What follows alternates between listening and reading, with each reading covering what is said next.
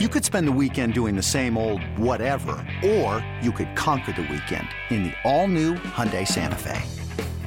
Visit HyundaiUSA.com for more details. Hyundai, there's joy in every journey. This episode is brought to you by Progressive Insurance. Whether you love true crime or comedy, celebrity interviews or news, you call the shots on what's in your podcast queue. And guess what? Now you can call them on your auto insurance too with the Name Your Price tool from Progressive. It works just the way it sounds. You tell Progressive how much you want to pay for car insurance, and they'll show you coverage options that fit your budget. Get your quote today at progressive.com to join the over 28 million drivers who trust Progressive. Progressive Casualty Insurance Company and Affiliates. Price and coverage match limited by state law. Another day is here, and you're ready for it. What to wear? Check. Breakfast, lunch, and dinner? Check. Planning for what's next and how to save for it?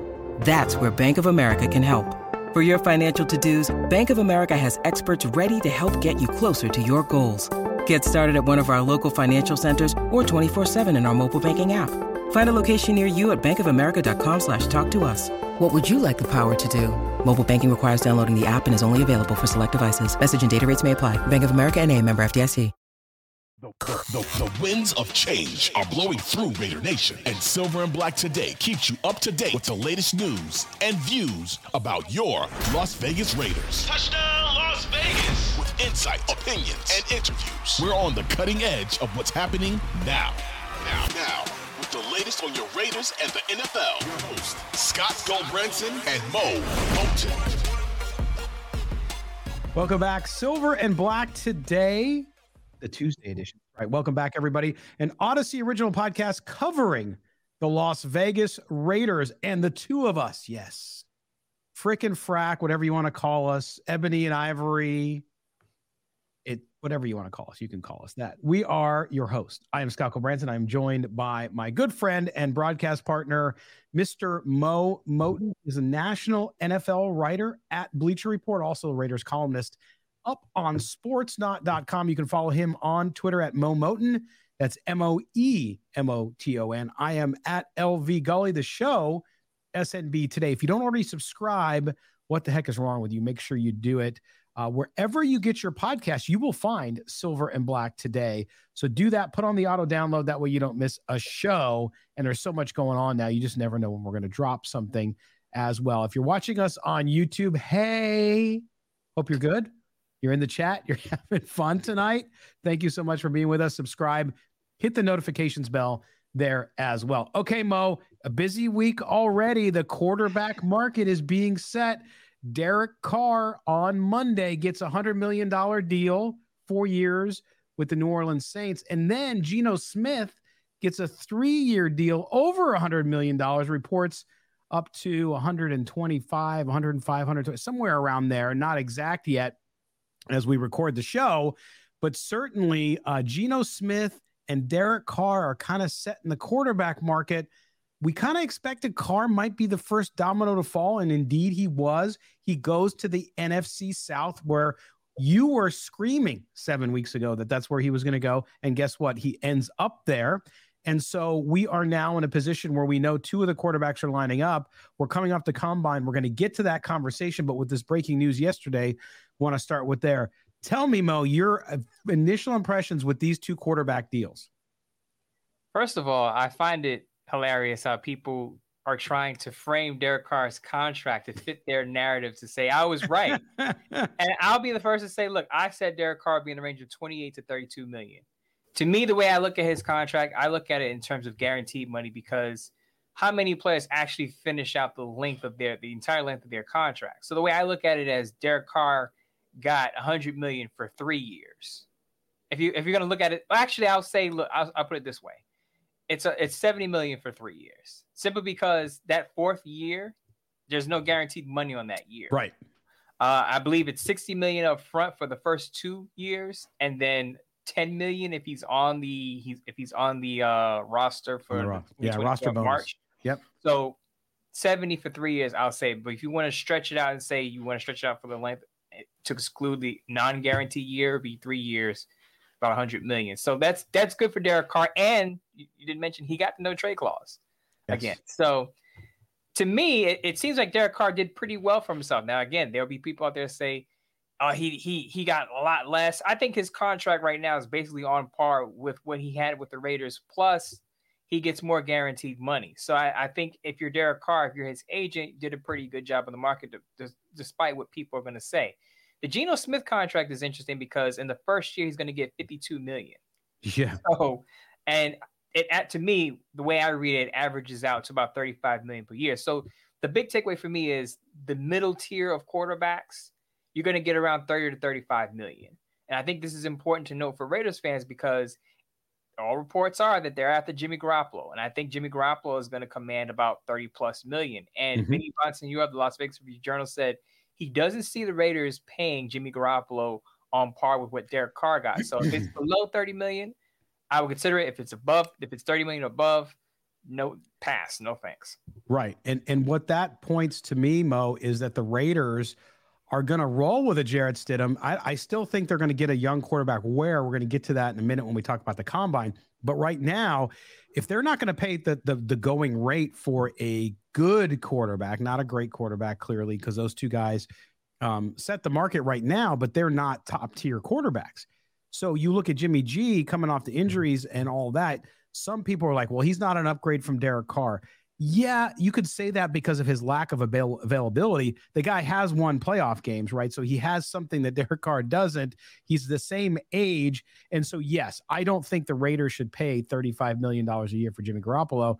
I think you roll with Stidham if you're going after a young quarterback. If the Raiders do sign somebody like Garoppolo or someone else, Bridgewater, somebody like that, then that tells me that they are not necessarily going after their young quarterback uh, this year. So if, if they make a signing pretty quickly here, then we don't know what's going to happen. But Mo, I think if you look at the situation and how this is all netting out, uh, it certainly points to a combination. What we've been saying for a long time now, right, about the Raiders quarterback situation is they're going to roll with some sort of veteran, Jarrett Stidham, somebody like that, and then they're going to bring in a young guy. And I don't even consider Chase Garbers a, a, a Chance Garbers a a player in this. He might be in camp, yes, because he's under contract. But right now, to me, this is where the the the, the rubber hits the road for the Raiders because they have to decide if they're going to sign a free agent.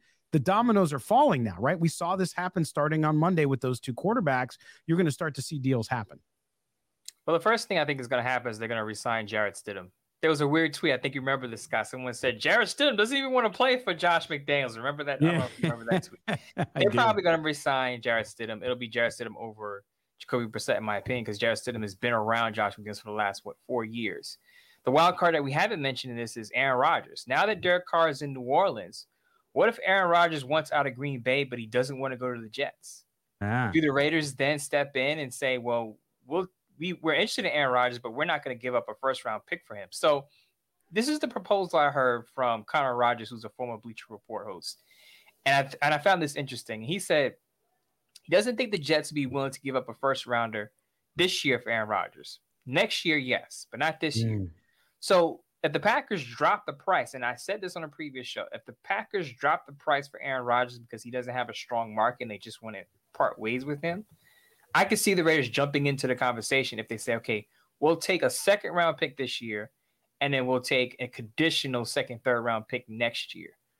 Now, again, I wouldn't give up a future first for him because he could retire after next season. But if they're if they're asking for second, third round picks, which I think Pat Daugherty said was his compensation price for Aaron Rodgers until scouts corrected him and said no, it's going to take a one. If they drop yeah. the price, then I think the Raiders might get involved.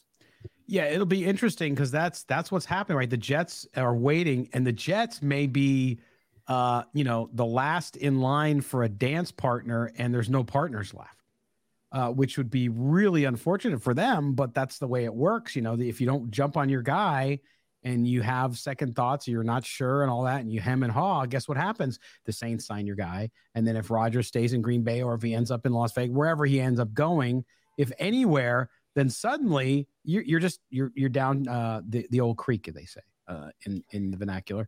I will save the one word, uh, but you know what it is. So so interesting times, and and it'll be funny. But yes, the the Derek Carr signing clearly money wise, um, they have. I'm sure when we learn more about the contract that they have some similar outs as well. The guaranteed money is there, so good for him. Derek Carr bet on himself, and overall he didn't do too bad. Right, he could have done much worse. But the market there was for him, and he found the great opportunity as well. And I think you mentioned it on Twitter as we close on this item, which was there was no wonder the Raiders were not hip to Derek Carr giving him permission to talk to teams because look, he went to talk to the the the the, the New Orleans Saints and the Raiders allowed it and it ended up as you said at the time, I bet you they sat down and talked and said, "Okay, we want to do this, but guess what? We'll wait till you're a free agent and then we'll come back and talk to you." And that's exactly what happened.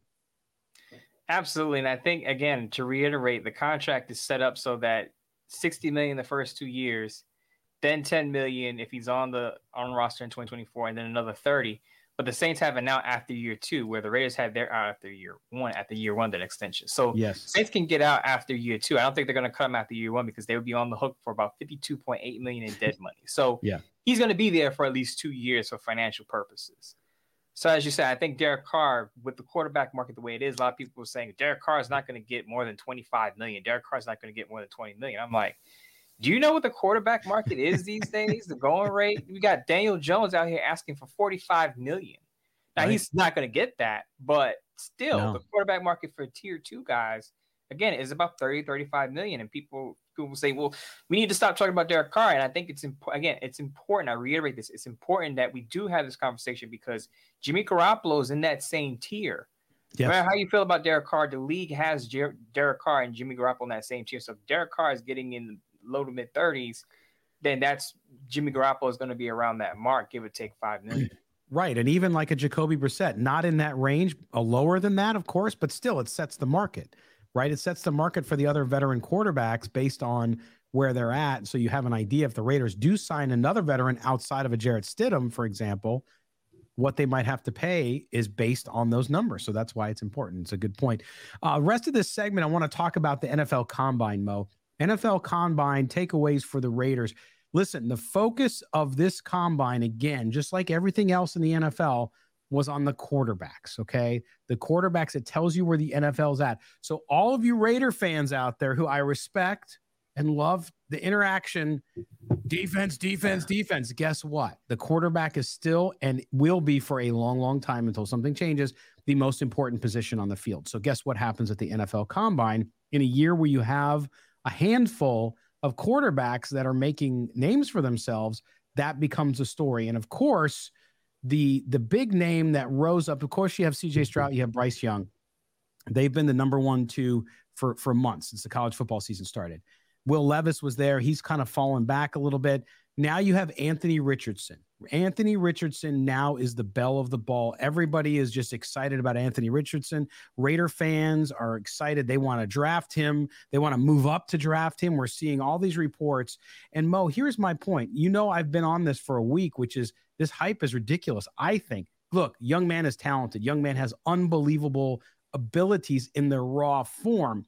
But Richardson, to me, is the highest risk and maybe highest reward but definitely the highest risk. It reeks of a Al Davis pick later in his life to me because you get so blinded by his raw ability and some of these GMs. And by the way, we, i will be self-critical. The media is ridiculous on this kid.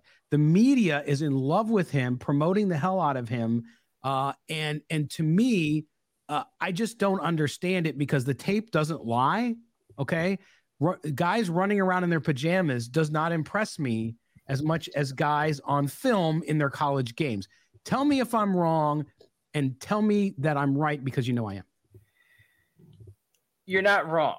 and I said this I said this on my Bleacher Report live show on Friday. Uh-huh.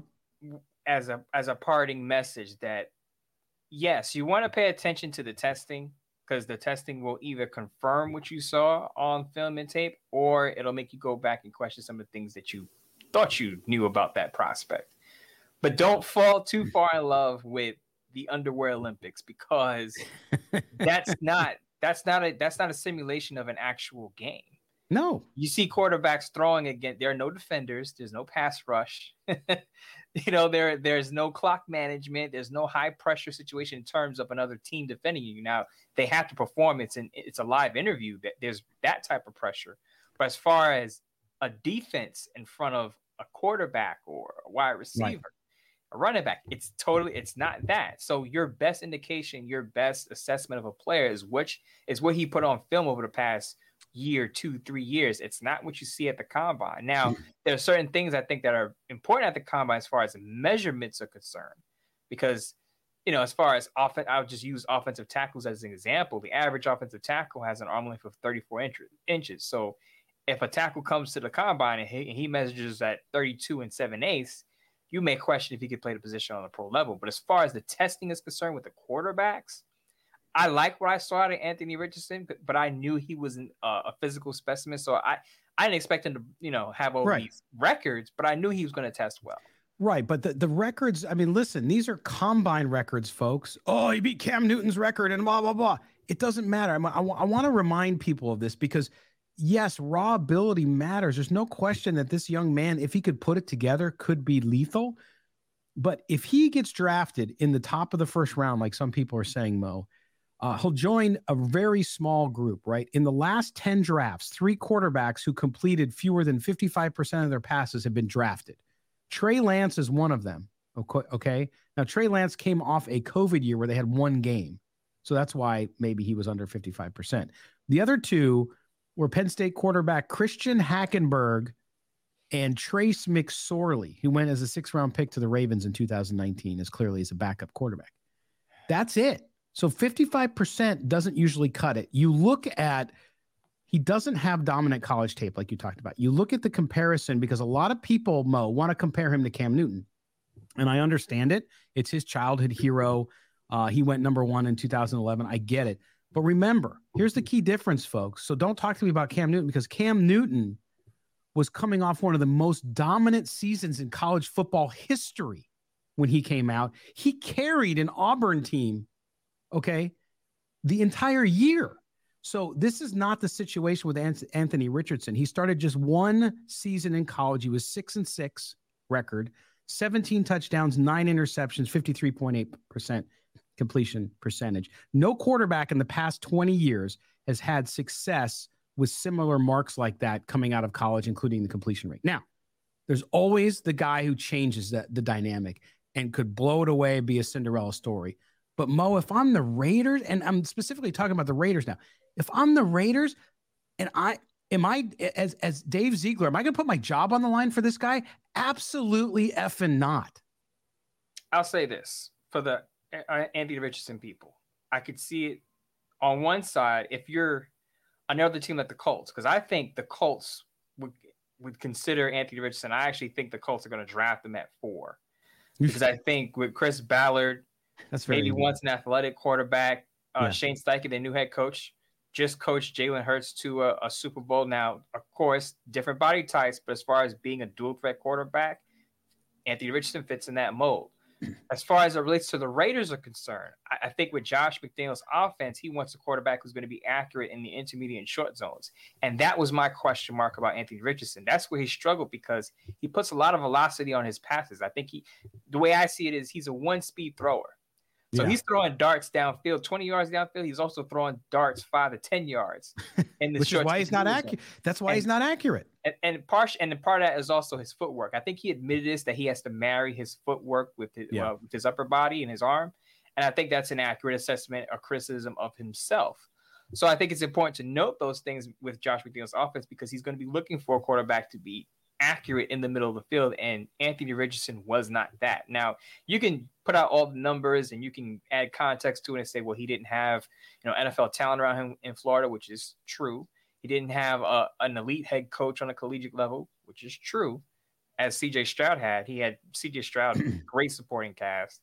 We know what Ryan Day has done at Ohio State, but you know Anthony Richardson didn't have that coaching and he didn't have that supporting cast. So I understand that. My problem again is I don't think I just don't think he fits with what Josh McDaniels wants as far as again throwing in the middle of the field and getting those easy first downs and moving the chains. Because as I said before, the one thing that drives coaches crazy offensive play calls is when you can't make the easy throws. Correct. And I think until he shows that he can adjust his velocity, that's going to be an issue. Not only that, but again, the the the completion percentage and and people kept pointing, well, you got to watch him in the Utah game. Well, the Utah game he ran three plays. That was it. I mean, he ran three plays. That was the whole game of why it was such a spectacle to watch. And listen, he's just not ready. This kid could have used another year in in college football, but I get it. If teams, if somebody is desperate enough and willing to sacrifice their job to take him, i.e., the Colts in the top 10, if this is a second rounder or a third rounder, okay, I get it. You give him two years, see how he does. But it's crazy. And I don't think the Raiders look, all draft picks are a risk. No, no GM hits on everybody. But if I need a quarterback and I'm looking for my franchise guy, I'm not going to take a guy who's going to have a 90% chance of not making it. And I'm just making the 90% up. But I'll take I'll take a CJ Stroud, even a Bryce Young with his small size and everybody criticizing that. I'll take a Will Levis over this guy because I have more tape on him and I can tell you and I can see what he needs to fix, but I can also see what he does well. So, all right, we went long on this segment because we had so much to talk about. We'll we'll continue some of the combine talk when we come back. We got lots to talk about here on Silver and Black today in Audacy Original Podcast. You're with Mo and Scott. Don't go anywhere. We're coming back right after this. When you need mealtime inspiration, it's worth shopping Kroger, where you'll find over 30,000 mouthwatering choices that excite your inner foodie. And no matter what tasty choice you make, you'll enjoy our everyday low prices, plus extra ways to save, like digital coupons worth over $600 each week. You can also save up to $1 off per gallon at the pump with fuel points. More savings and more inspiring flavors make shopping Kroger worth it every time. Kroger, fresh for everyone. Fuel restrictions apply. Hey, Rob Bradford here. I have set out on a mission with my good friends at FanDuel to prove what I have known for some time baseball isn't boring. Now I have a daily podcast to prove it with some of the most notable people in the baseball world screaming baseball isn't boring from the mountaintops or at least agreeing to come on our show. Players, managers, GMs, and yes, even the commissioner of baseball, Rob Manfred. It has been a constant wave of baseball's most powerful voices. So join the revolution, subscribe, and soak in Baseball Isn't Boring. Listen on your Audacy app or wherever you get your podcast. You'll be glad you did. Welcome back, Silver and Black, today, an Audacy original podcast covering the Las Vegas Raiders. I'm your host, Scott Branson, and my co host, my partner in all of this is Mr. Mo Moton. Producer is David Stepanian. Thank you all for being with us again. We appreciate it. Make sure you subscribe to the show if you haven't already done so. If you're watching us on YouTube, hit subscription and hit the notifications bell. Okay, Mo, we talked about the first segment. We ended the first segment with the combine stuff, but I got to continue this because um, the combine cup i used to love the combine. Now i sort of despise it because i think that as a media group we have gotten so enamored with covering these guys that we don't always look at it objectively. We're talking about stats and numbers. And while there are things you need to pay attention to important to scouts again i go back to what what so many people are saying anonymously from nfl teams in the press by the way.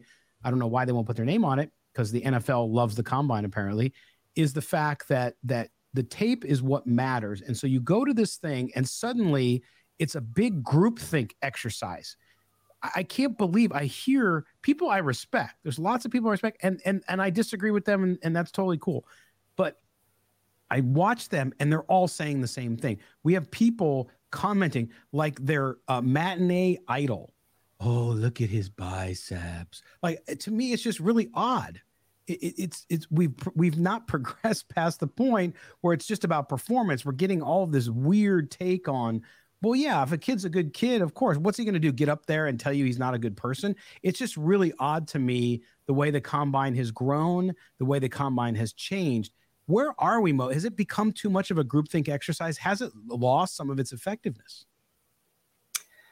I honestly believe it's because of what social media has become. So a lot of people mm, want to mm. post things for their clicks and links and sound bites and stuff like that. So they're trying to, you know, pet up these players just to get that, just to get the eyes on their work. So I think it's probably before social media blew up, eh, went to the combine, it wasn't a big deal. Yeah. Uh, because I remember, I forgot who told the story about Calvin Johnson, I, and, and I apologize, but someone told a story about Calvin Johnson going to the combine in his year, and he didn't know that cameras were going to be there. He wasn't going to run the 40.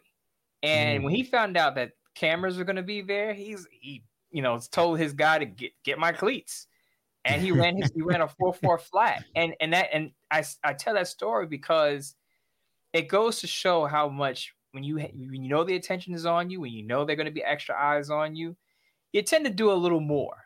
And I sure. think that goes for the media. So when the media the media understands that whatever they tweet out of the combine being on site is going to get picked up by these out media outlets and, and websites. So they're going to say things to to I don't want to say outrageous things, but they're going to they're going to fluff up their content just so that they can get traction. So they make it in my sense, I see it as a way to make it about them as well as the players. So they're trying to take some of that shine. But I will agree with you in the sense that I think we overblow some of the things at the combine. The 40, I love watching guys run the 40.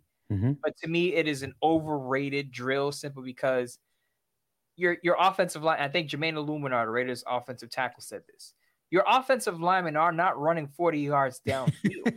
so who cares what their 40 is? You know? I know. It, it, like it's like it's the only indicator if if that offensive lineman's a good athlete.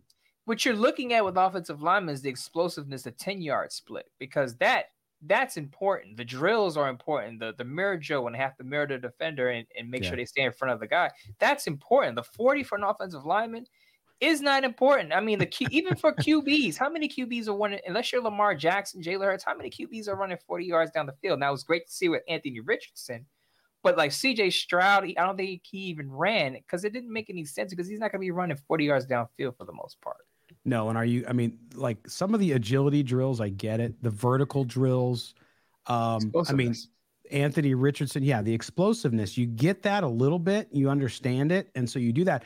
It's just remarkable to me, though, again, that there will be some GMs who fall into this. There will be GMs who are going to fall in love with a guy because of the combine, and I'm telling you, a few of them will lose their jobs because of it because they get sucked in to the narrative and they lose all sense. We see it happen every year. I mean, you look at some of the guys last year at the combine. I even go back to a guy that I actually love as a receiver, but he has not been an all pro, and that was DK Metcalf. Remember, he kept falling in the draft, but man, DK Metcalf running in the combine. DK Metcalf was going to be Calvin Johnson. He was going to be the next Hall of Fame wide receiver, right? Hasn't happened yet. Hasn't not even close yet. He's a good wide receiver. Don't get me wrong, but but this stuff, I just it, it, it gets. I think for fans, fans who fall into it, and I'm not being critical of fans. I'm just saying a lot of people get hyped up about it. You and I are seeing it with the interactions we have with Raider Nation. They're getting these high expectations for these kids based on running in their underwear, like we talked about. And to me, that's dangerous. You have to think more about some of these scouts, some of these draft guys who do things based on the college shape. To me, listen, can guys surprise you at the combine and come out of nowhere because they went to a small school or something? Absolutely. But overall, I think people just need to temper their expectations and understand that they're all there guessing too. Here's the thing two things. One, I think a lot of the combine oohs and ahs are coming from people who didn't watch a lot of film or tape. And I don't say that condescendingly, but let's no. be honest. A lot of people are not pouring over film and tape all day. You know, I, I mean, I'll admit I'm not watching as much film as the film junkies out there. So some of these guys that showed up at the combine were were kind of new to me and what they could do. But if you're not watching a lot of film and tape, you're going to be in ooh and awe of a guy who runs a fast 40, does well in the drills because that's your first exposure to that person.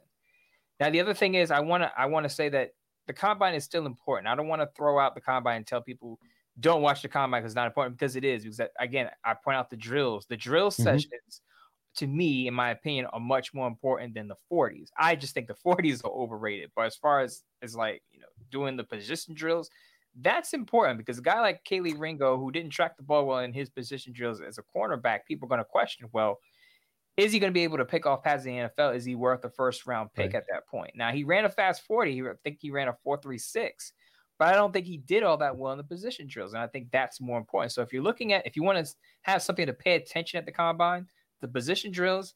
And even though we're not going to hear about what got what went on behind closed doors, the interviews are important, interviews. and of course the medic, and of course the medicals for guys yeah. who are coming off injuries. So yeah, those three things to me are the things you want to look at. Medical and interviews, absolutely, Mo. And I think the position drills you're talking about are important because you might, for example, for an NFL team, they might say, "Hey, we like this cornerback. He's out of Alcorn State, somewhere like that.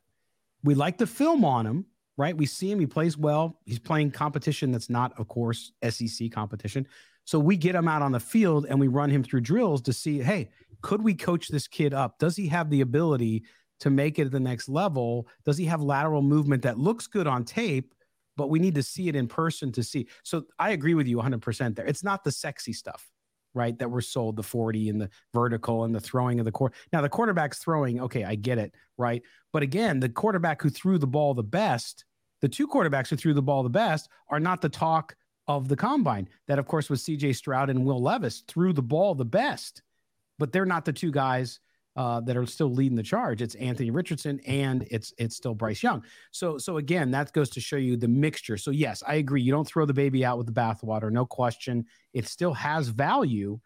I just think the group think because of, and I didn't think of it your way, and I agree with you 100%, is the social media machine and how people talk about this stuff and going to get themselves into a an uproar based on a tweet from a reporter here, a tweet from an analyst here, a tweet from a coach there, and suddenly this guy is going to be uh, maybe the number one overall pick when a lot of people projected he might go in the third round uh, in this draft. So just craziness, but uh, interesting. Uh, and I think that's what fans need to do, right, Mo? Is they need to just look at it and say if you're going to watch the combine stuff in future years or go back and watch some of it if you missed it is watch those position drills, the stuff that might not make it on Sports Center, but it is the stuff that you want to go back and take a look at if you're really interested in a player.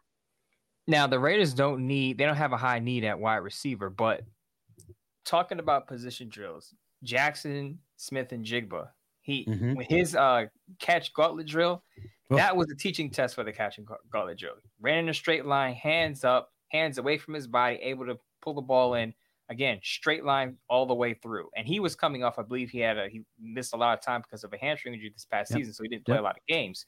So seeing him coming off that injury doing that drill at, at ease was an eye-opener i think that's something like that is important. Again it's not going to get all the highlights because everyone's paying attention to the 40 and the vertical and the broad jump but something like that you can look at with a play and go we want a guy like that because he can run he can run slants and crosses at ease and, and move the chain. So i think with Jaxon Njigba Smith, he definitely raised his stock. Could be one of the top wide receivers off the board. Mo, before we move on uh, and take our final break uh, here on Silver and Black today, I want to ask you a couple of guys that stick out. Of course, we know the Raiders' needs, lots of them on defense. Uh, up front, the draft is deep at defensive end. It's pretty dang good in the middle, too, defensive tackle as well as defensive back, very deep. Uh, did anybody stick out to you that wasn't on your radar before the combine that you say, hey, that might be a good fit for the Raiders? I hope I don't butcher his name. Okay. out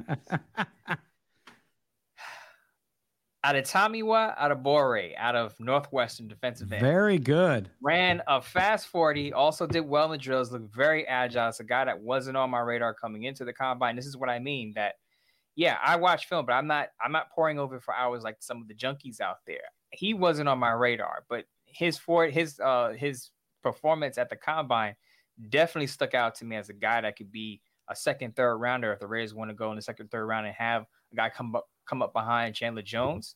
Mm-hmm. Adebawore could be a guy that they look at. He stood out. I think he was one of the biggest winners at the combine.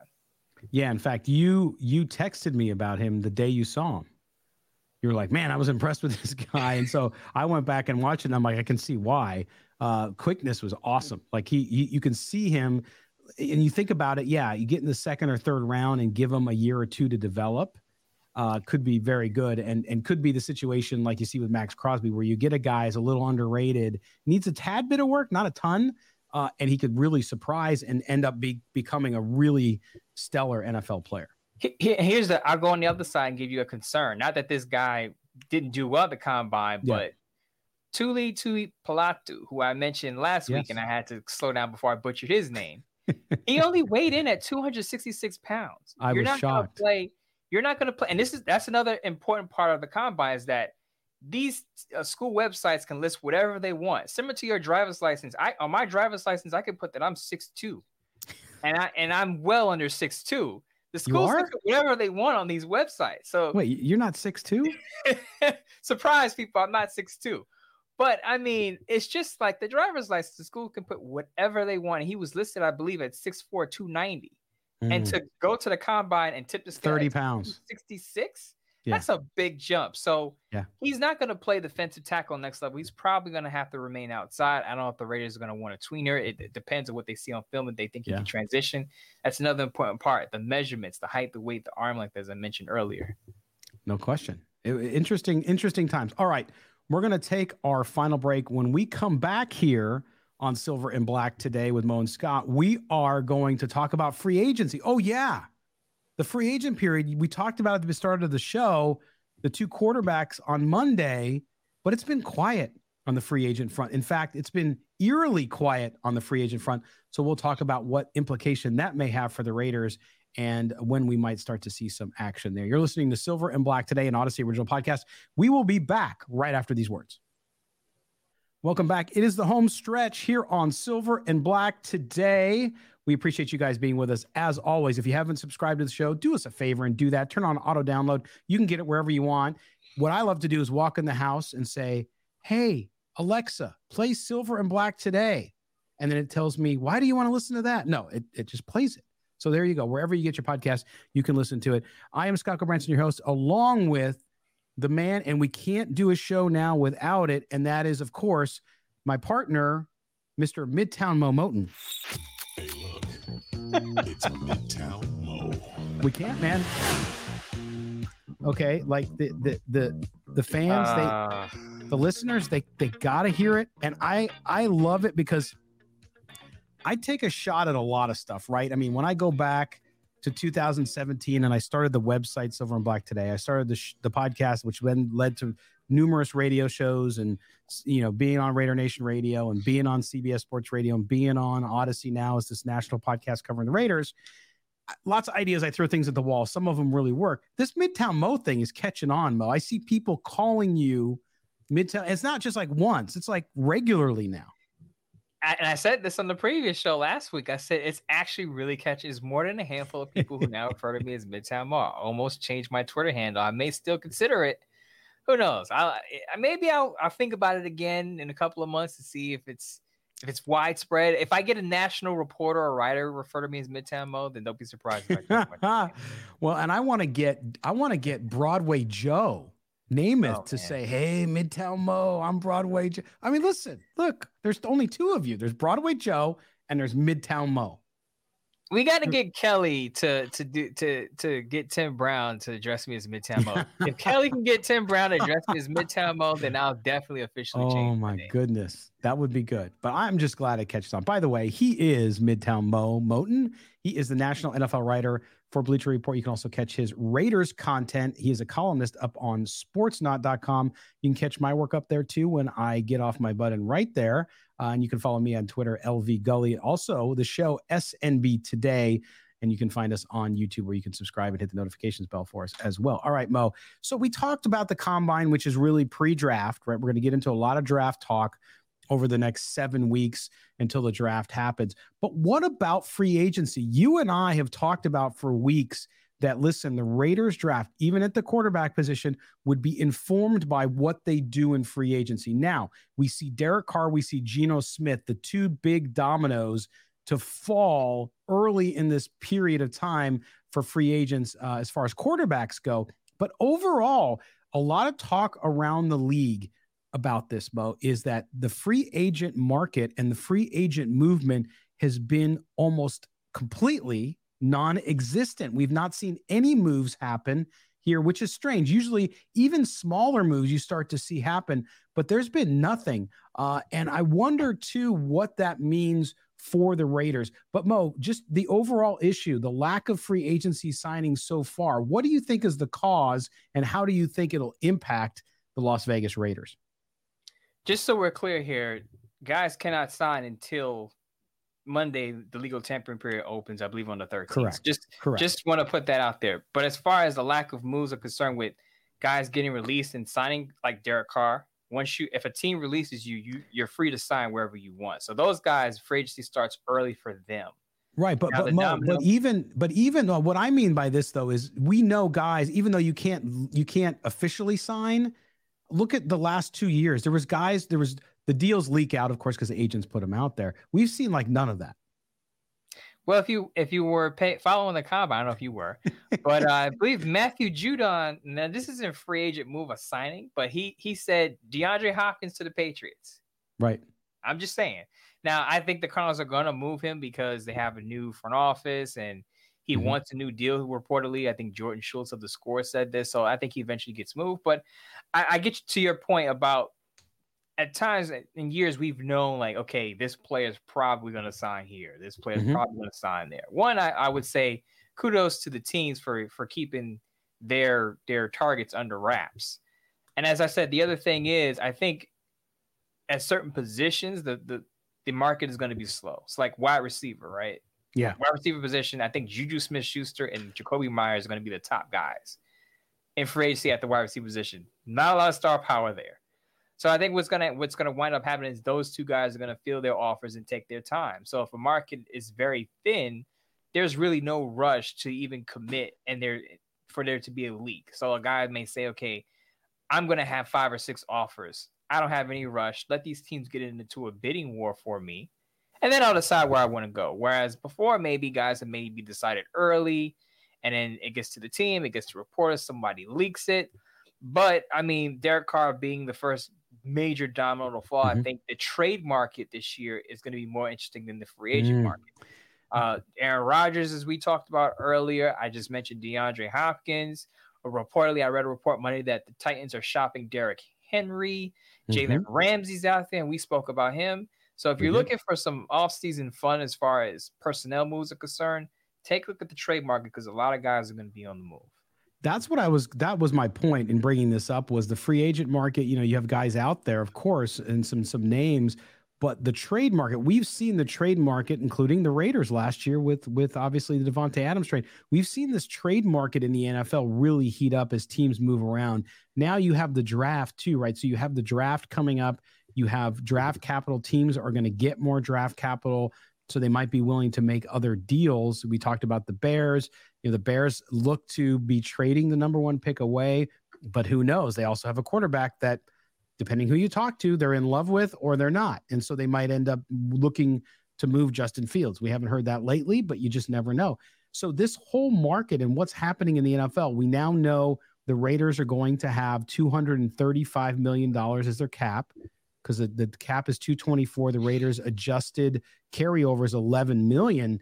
So you look at the Raiders, the Raiders not only have the ability to go sign free agents, Mo, and of course to to draft who they need to draft, but they also have the ability to swing a trade for a guy who might have a bigger cap number because of that room.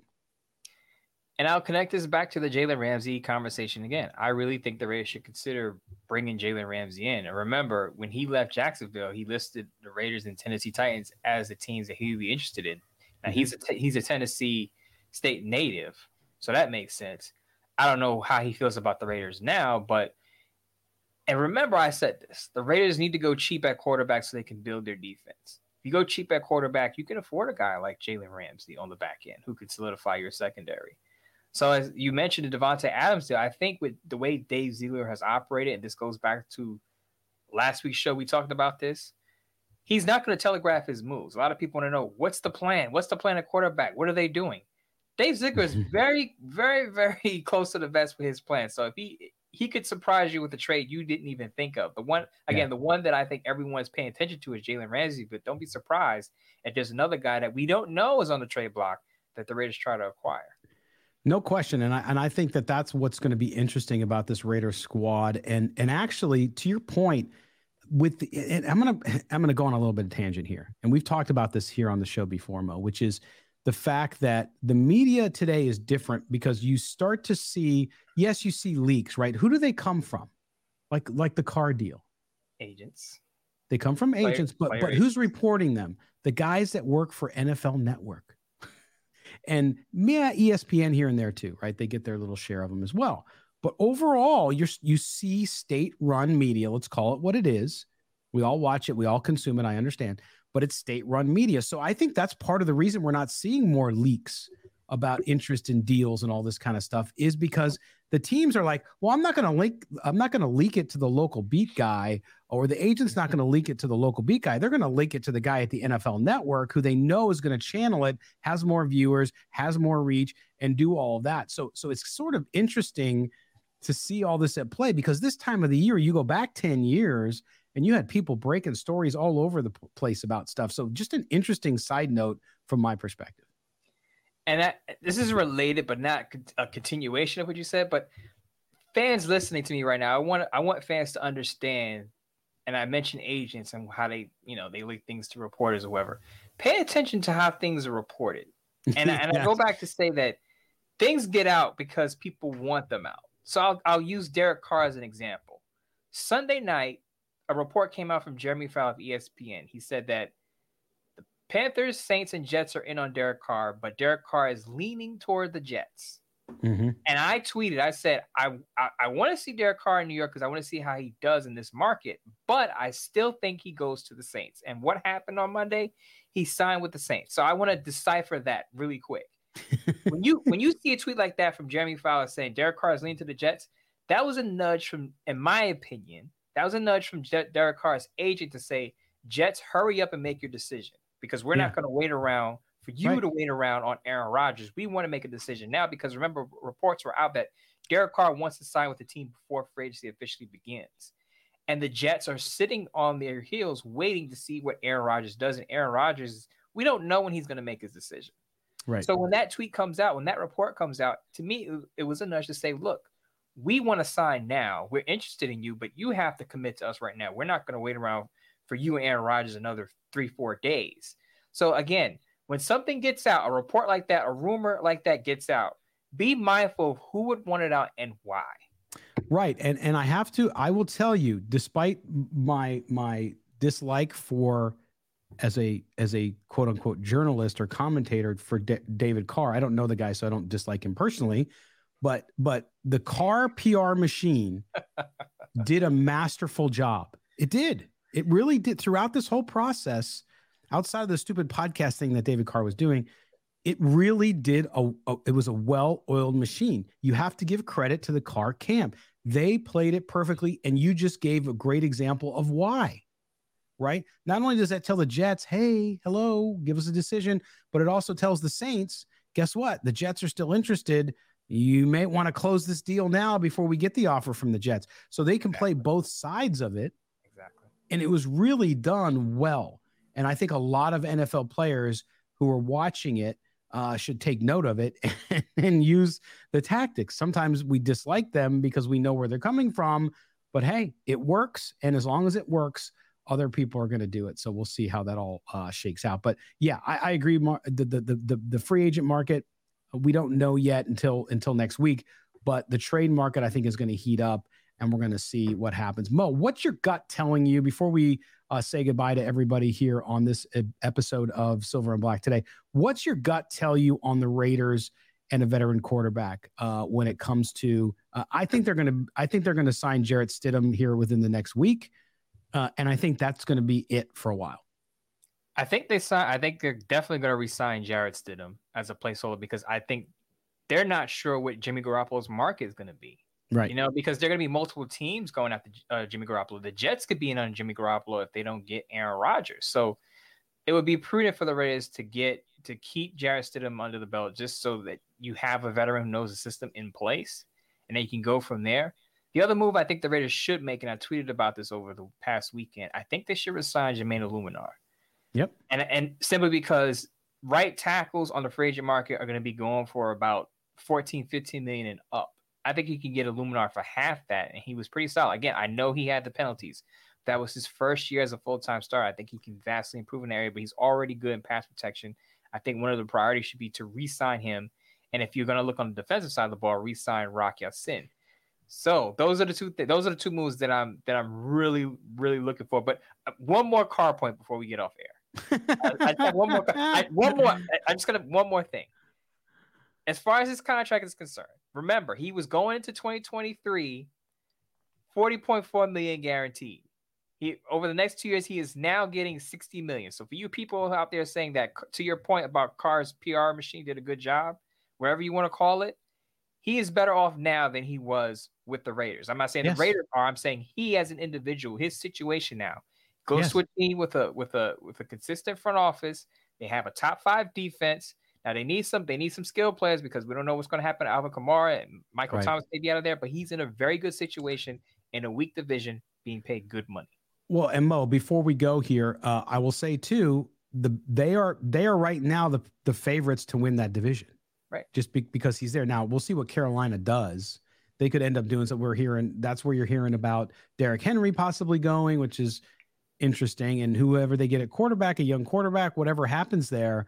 But either way, Derek Carr gave himself a chance to win now, and he made more money. So whether you like Derek Carr or not, uh, good for him, and uh, we wish him the best over there. We'll see how it all ends up. Mo, before we go, anything you want to tell people about? You got going. You had your your Bleacher Report live on Friday, which was awesome. What else is coming up this week? People need to pay attention to. Got another live show, Bleacher Report. So I'll be Midtown Mo again on Thursday, Thursday night, 7 p.m. Eastern Time, 4 p.m. Pacific. I'll leave that. I'll leave the subject T- TBD. I like to surprise people.